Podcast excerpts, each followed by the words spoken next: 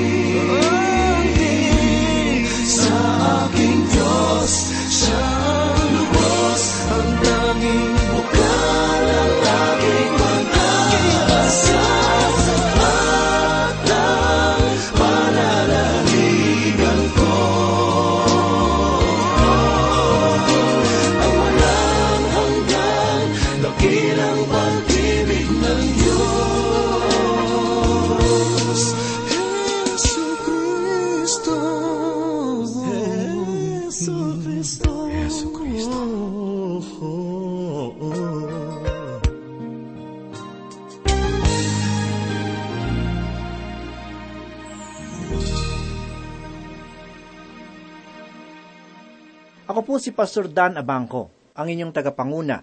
Tayo po ay mag-aral ng salita ng Panginoon. Mga giliw na tagapakinig, marahil ay marami na ang nakapakinig tungkol sa kwento ng mabuting pastol na tumutukoy sa ating Panginoong Heso Kristo. Bago po tayo dumako sa sulat ni Judas, ay nais ko po munang talakayin ang tungkol sa mabuting pastol. Nais kong basahin ang ilang bahagi ng talata sa ikasampung kabanata mula sa Ebanghelyo ni Apostol Juan. Sinabi niya mula ikapito hanggang ikalabing anim na talata ang ganito. Kaya't muling sinabi sa kanila ni Jesus, Katotohanang sinasabi ko sa inyo, ako ang pintuan ng mga tupa. Ang lahat ng nauna sa akin ay mga tulisan at mga magnanakaw. Subalit, hindi sila pinakinggan ng mga tupa. Ako ang pintuan. Ang sinumang pumasok sa pamamagitan ko ay maliligtas at papasok at lalabas at makakatagpo ng pastulan. Ang magnanakaw ay dumarating lamang upang magnakaw, pumatay at pumuksa. Ako'y pumarito upang sila'y magkaroon ng buhay at magkaroon ito ng may kasaganaan. Ako ang mabuting pastol. Ibinibigay ng mabuting pastol ang kanyang buhay para sa mga tupa. Ang upahan at hindi pastol ay hindi may-ari ng mga tupa. Nang makitang dumarating ang asong gubat, ay pinababayaan ang mga tupa at tumatakas, at inaagaw sila ng asong gubat at ikinakalat. Siya ay tumatakas sapagkat siya ay upahan, at walang malasakit sa mga tupa. Ako ang mabuting pastol, at kilala ako ng sariling akin gaya ng pagkakilala sa akin ng Ama at ng pagkakilala ko sa Ama. At ibinibigay ko ang aking buhay para sa mga tupa.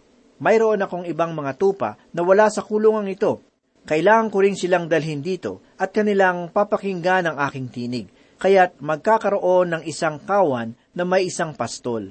Ang mga talata na ating nabasa ay nagpapakita na sa Heso Kristo ay nagtataglay ng ilang mga katangian upang siya ay matawag na isang mabuting pastol.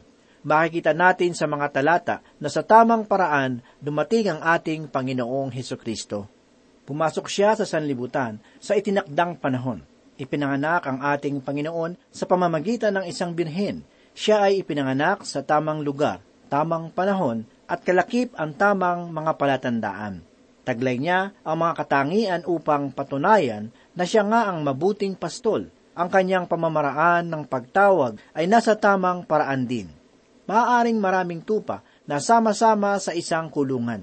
Gayunman, kapag ang pastol ng mga tupa ay lumapit sa pintuan ng kulungan at tumawag sa mga ito, ay agad nilang naririnig ang kanyang tinig. Nakikilala nila ang kanyang tinig. Isang lalaki ang napagbintangan na nagnakaw ng mga tupa Subalit sinasabi niya na siya ang nagmamay-ari sa mga tupang iyon na nawawala na ng ilang araw. Nangang usapin ay makarating sa mataas na hukuman, maging ang hukom ay nahirapan kung papaano hahatulan ang kaso. Naisip niyang ipadala ang mga tupa sa loob ng hukuman. Pagkatapos ay initusan niya ang lalaki na lumabas ng gusali at tawagin ang mga tupa. Agad na tumugon ang mga ito sa pamamagitan ng paglakad palabas ng gusali ipinahayag ng hukom na kilala siya ng kanyang mga tupa at doon natapos ang kanyang kaso. Mga kaibigan, maaari na maraming tinig ang umaakit sa atin sa sanlibutan ito, subalit mayroong natatanging tinig at ito ang tinig ng ating Panginoong Heso Kristo. Kapag siya ay tumawag, ay nagbabago ang lahat ng bagay. Ang pastol ang siyang bumubuhay sa isang patay na puso. Ang paraan din ng pagtawag ng ating Panginoon ay tama. Kung ang isang pastol ay tumatawag sa kanyang mga tupa, ay agad silang lumalapit at sumusunod sa kanya. Isa itong katotohanan. Kung ang isang kaluluwa ay naligtas sa pamamagitan ng biyaya ng Diyos, ay nagkakaroon sila ng pagnanais na sumunod sa mabuting pastol. Kung ang isang taong ligtas ay ang kanyang puso ay nakatuon sa Diyos, ay hindi na sila kailangang pilitin na magpuri, magbigay ng kaloob o di kaya ay ang magbahagi ng kanilang pananampalataya. Sila ay tinawag ng pastol at nagkaroon ng nag-aalab na pagnanais na siya ay purihin. Ang kanilang pagnanais ay naibuod sa ikasampung kabanata ng unang Korinto talatang tatlumpu at isa. Ganito po ang sinasabi, Kaya kung kayo man ay kumakain, umiinom, o anuman ang inyong ginagawa, gawin ninyo ang lahat sa ikaluluwalhati ng Diyos. Pinatunayan din ni Jesus na siya ang mabuting pastol sapagkat nakita niya ang panganib na kinalalagyan ng mga tupa at hindi niya iniwan ang mga ito at ginawa ang lahat sa kanyang kapangyarihan na sila ay iligtas. Pinahayag ng banal na kasulatan na ang mga tao ay tulad ng isang tupang ligaw. Ang pagkakaligaw na ito o ang kasalanan ang siyang naghiwalay sa atin sa pakikisama at ugnayan sa Diyos. Gayunman ay mayroong ginawa si Yeso Kristo para mabago ang lahat ng ito. Sinabi ng Diyos na ang kabayaran ng kasalanan ay kamatayan, kaya't bumaba si Jesus sa sanlibutan at ipinanganak sa laman. Matapos ang buhay na walang bahid na kasalanan, ay namatay siya sa krus bilang kapalit ng mga makasalanan na mananampalataya sa kanya. Ang pahayag ni Judas sa kanyang aklat ay ganito rin ang nilalaman na paksa. Mga kaibigan, tayo po ay dumako ngayon sa pag-aaral sa isa na naman pong bagong aklat na mula sa bagong tipan. Ito mga kaibigan ay ang aklat ni Judas. Ang pag-aaral sa aklat ni Judas ay tulad ng paggawa sa isang minahan, sapagkat ito ay mayaman sa butil ng ginto at naririto para minahin. Ang manunulat ng aklat na ito ay si Judas. Kanyang ipinahayag na siya ay kapatid ni Santiago. Sa mabuting balita ay mayroong naitala na apat na tao na nagngangalang Santiago at tatlong tao naman ang nagngangalang Judas. Makakatulong sa ating pag-aaral itong aklat ni Judas sa pamamagitan ng pagbabasa sa ipinahayag ni Mateo sa ikalabing tatlong kabanata, talatang limampu at lima. Ganito po ang sinasabi, Hindi ba ito ang anak ng karpintero? Hindi ba ang kanyang ina ay tinatawag na Maria? At ang kanyang mga kapatid ay sina Santiago, Jose Simon at Judas? Kaya't ang magkakapatid na ito, si Santiago na sumulat ng liham ni Santiago, at si Judas ang sumulat ng liham ni Judas, ay kapatid sa laman ng ating Panginoong Heso Kristo. Mayroon pang dalawang lalaki na ang pangalan ay Judas, at sila ay parehong kasama sa labing dalawang alagad ng ating Panginoon. Ang pinakakilala sa kanila ay si Judas Iscariote, ang alagad na nagkanulo sa ating Panginoong Heso Kristo. Ang isa namang tao na nagngangalang Judas ay ipinakilala sa ganitong paraan. Ayon sa pahayag ni Apostol Juan sa ikalabing apat na kabanata, talatang dalawamput dalawa, ng kanyang sulat ay nagsabi ng ganito, Si Judas, hindi ang Iscariote, ay nagsabi sa kanya, Panginoon, paano pong ihahayag ang iyong sarili sa amin at hindi sa sanlibutan? Sa uri ng paglalarawan sa kanya ay tinukoy na hindi siya si Judas Iscariote. Kung gayon, ay maaari nating paniwalaan na ang sumulat ng aklat na ito ay ang ikatlong Judas na ipinahayag sa banal na kasulatan na kapatid ng ating Panginoong Hesekristo sa laman. Subalit, pansinin natin na wala kina Judas o Santiago ang tinukoy ang kanilang sarili bilang kapatid ng ating Panginoong Hesekristo. Ipinakilala ni Santiago ang kanyang sarili sa unang kabanata sa unang talata ng kanyang sulat na ganito, Si Santiago na alipin ng Diyos at ng Panginoong Heso Kristo. Maging si Judas ay ipinakilala ang kanyang sarili bilang alipin at kapatid ni Heso Kristo. Tinawag niya ang kanyang sarili bilang alipin na ang ibig sabihin ay nakagapos na alipin ni Heso Kristo.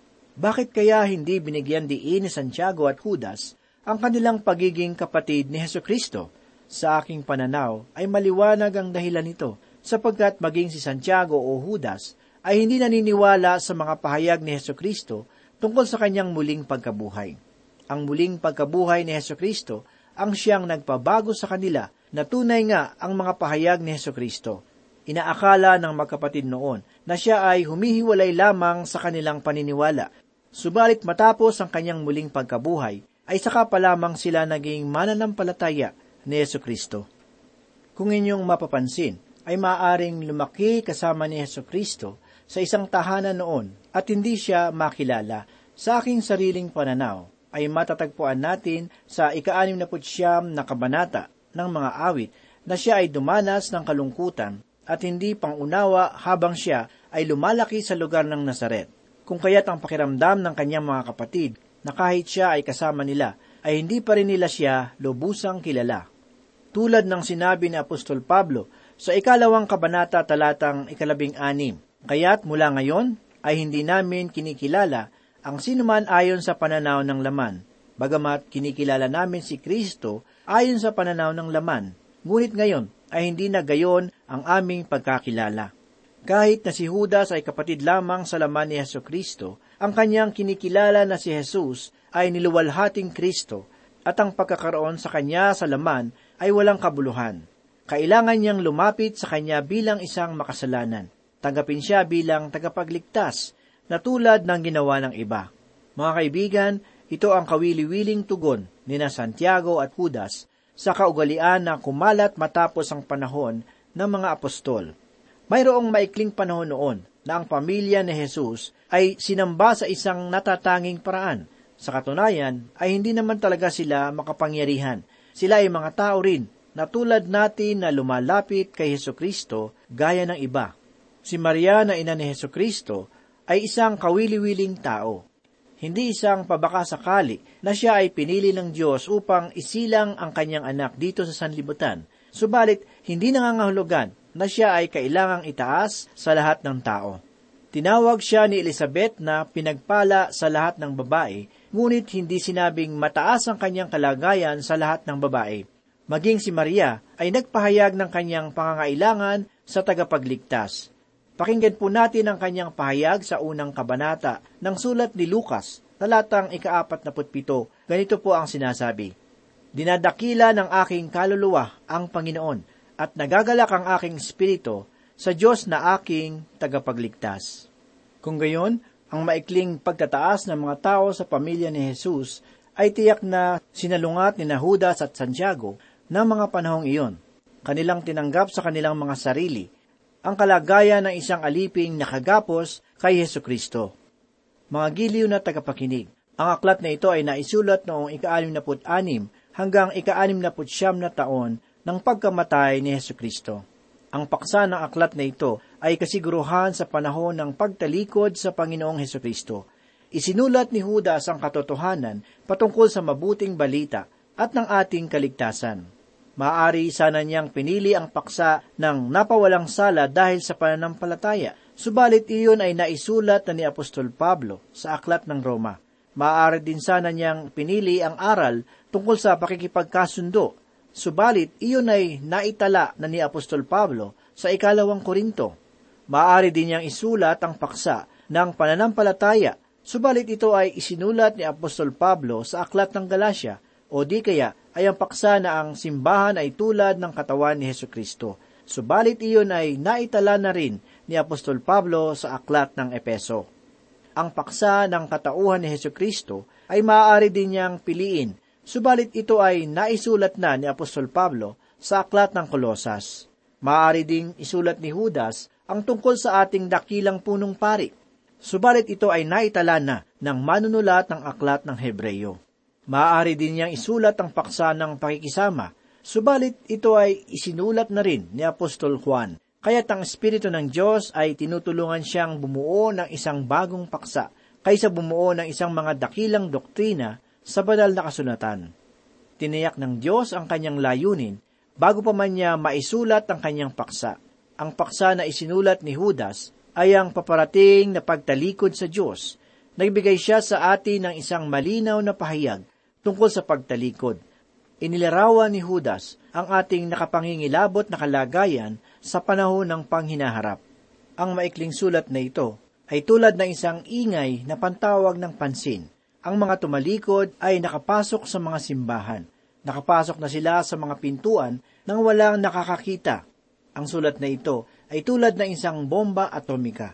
Ang unang bomba atomika ay hindi bumagsak sa bansa ng mga Hapon, kundi ito ay bumagsak nang isulat ni Judas ang maikling aklat na ito. Ito ay tulad ng isang bomba atomika at sumabog ito sa mga unang simbahan bilang isang babala. Tanging si Judas ang nagbigay ng tala sa banal na kasulatan tungkol sa pakikipangatwiran ni Satanas kay Miguel na arkanghel para sa katawan ni Moises. Isa itong kahangahangang bahagi ng banal na kasulatan. Ipinahayag din ni Judas ang tungkol sa propesiya ni Enoch na hindi matatagpuan sa anumang bahagi ng banal na kasulatan. Nakita niya ang pagparito ng ating Panginoong Heso Kristo kasama ang sampung libo ng kanyang mga banal. Itong maikling sulat ni Judas ay isang mainam na panimula sa aklat ng mga pahayag. Sa unang tatlong talata ay nagbigay si Judas ng pahayag tungkol sa panahon ng kanyang pagkakasulat sa aklat na ito.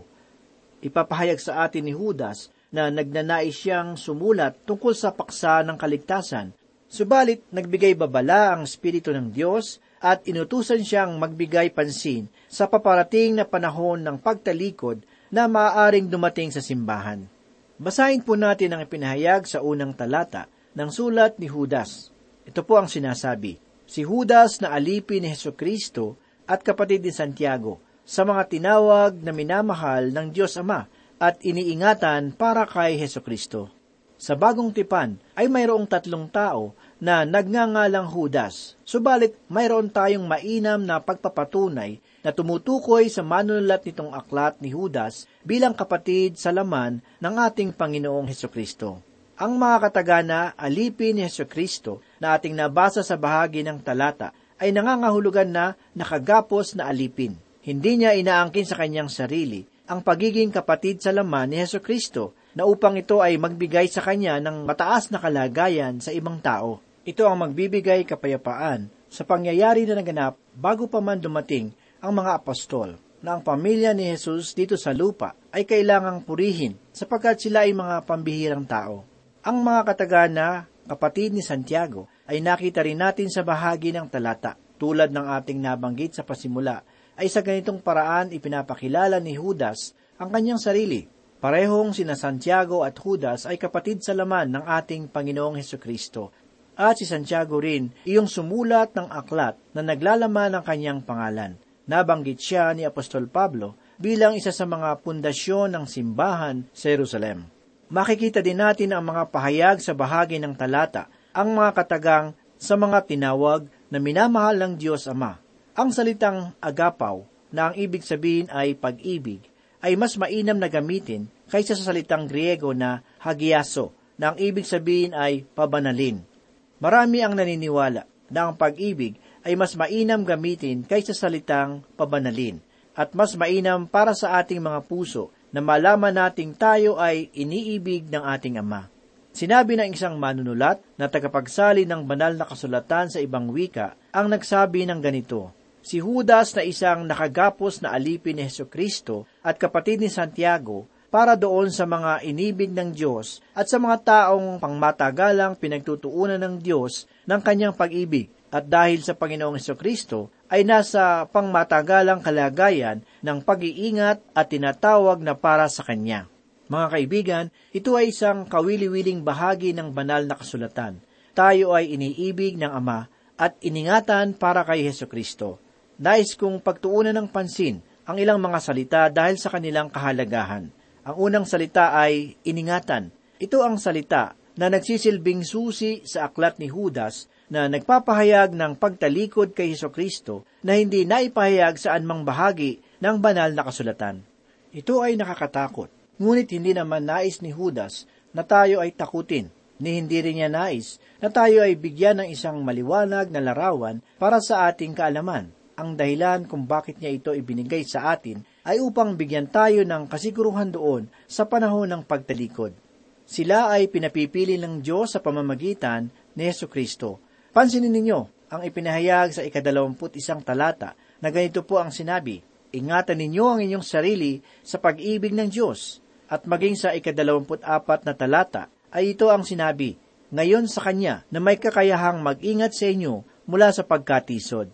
Maaaring iba't iba ang inyong itawag dito, subalit ito ay nagbibigay sa atin ng katiyakan sa kaligtasan para sa isang mananampalataya sa madilim na panahon ng pagtalikod. Kung inyong mapapansin, kayo at ako ay nabubuhay na ngayon sa pagtalikod. Gaanong katagal pa kaya tayong mamumuhay ng ganito bago dumating ang pagkuha sa mga mananampalataya dito sa sanlibutan? Hindi ko ito alam o ng sino man sa atin. Subalit ang natitiyak ko ay nasa panahon na tayo ng pagtalikod. Muli ay pagtuunan natin ng pansin ang salitang pinananatili. Mahalaga na ating malaman na dito sa mundo ay mayroong dalawang uri ng pagpapanatili ng pagkain. Una ay sa pamamagitan ng suka at ang isa naman ay ang asukal. Maraming mananampalatay ngayon ang nagsasabing sila ay pinananatili, subalit ito ay sa pamamagitan ng suka. Iyon ay dahil sa kanilang mga gawa. Mayroon din namang mga mananampalataya na pinananatili sa pamamagitan ng asukal. Ginagamitan sila ng asukal at iba pang mga sangkap na mabubuti hindi lamang sila sa lahat ng mga kababaihan. Ngunit iyong mga tila pinananatili sa pamamagitan ng suka ay pinananatili sa pamamagitan ng biyaya ng Diyos na nagpapanatili at nag-iingat sa kanila.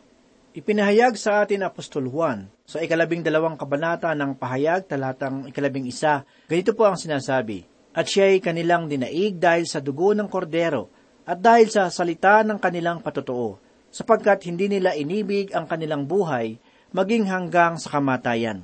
At iyon lamang ang tanging paraan na ang mga mananampalataya ay makakalagpas sa panahon ng dakilang kapighatian.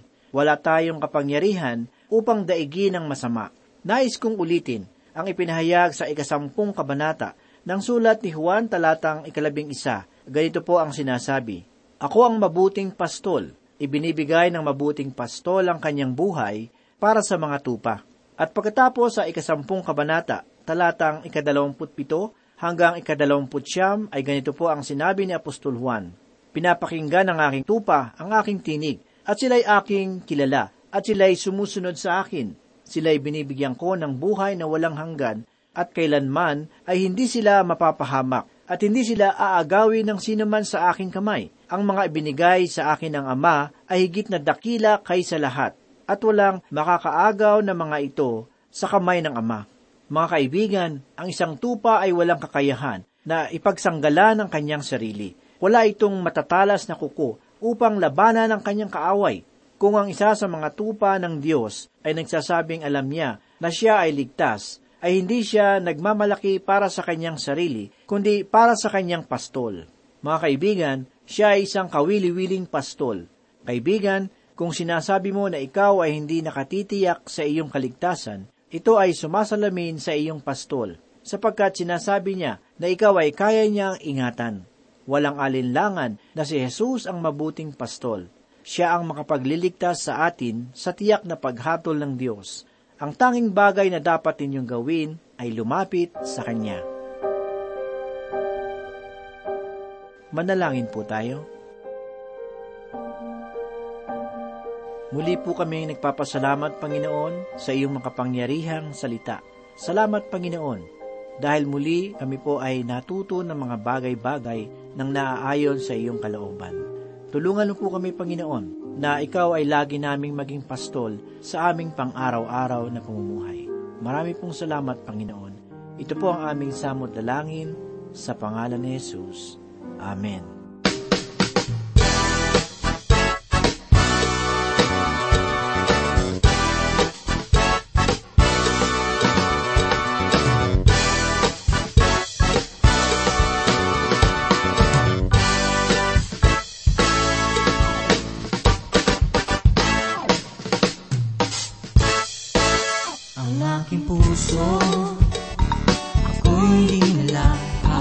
Aking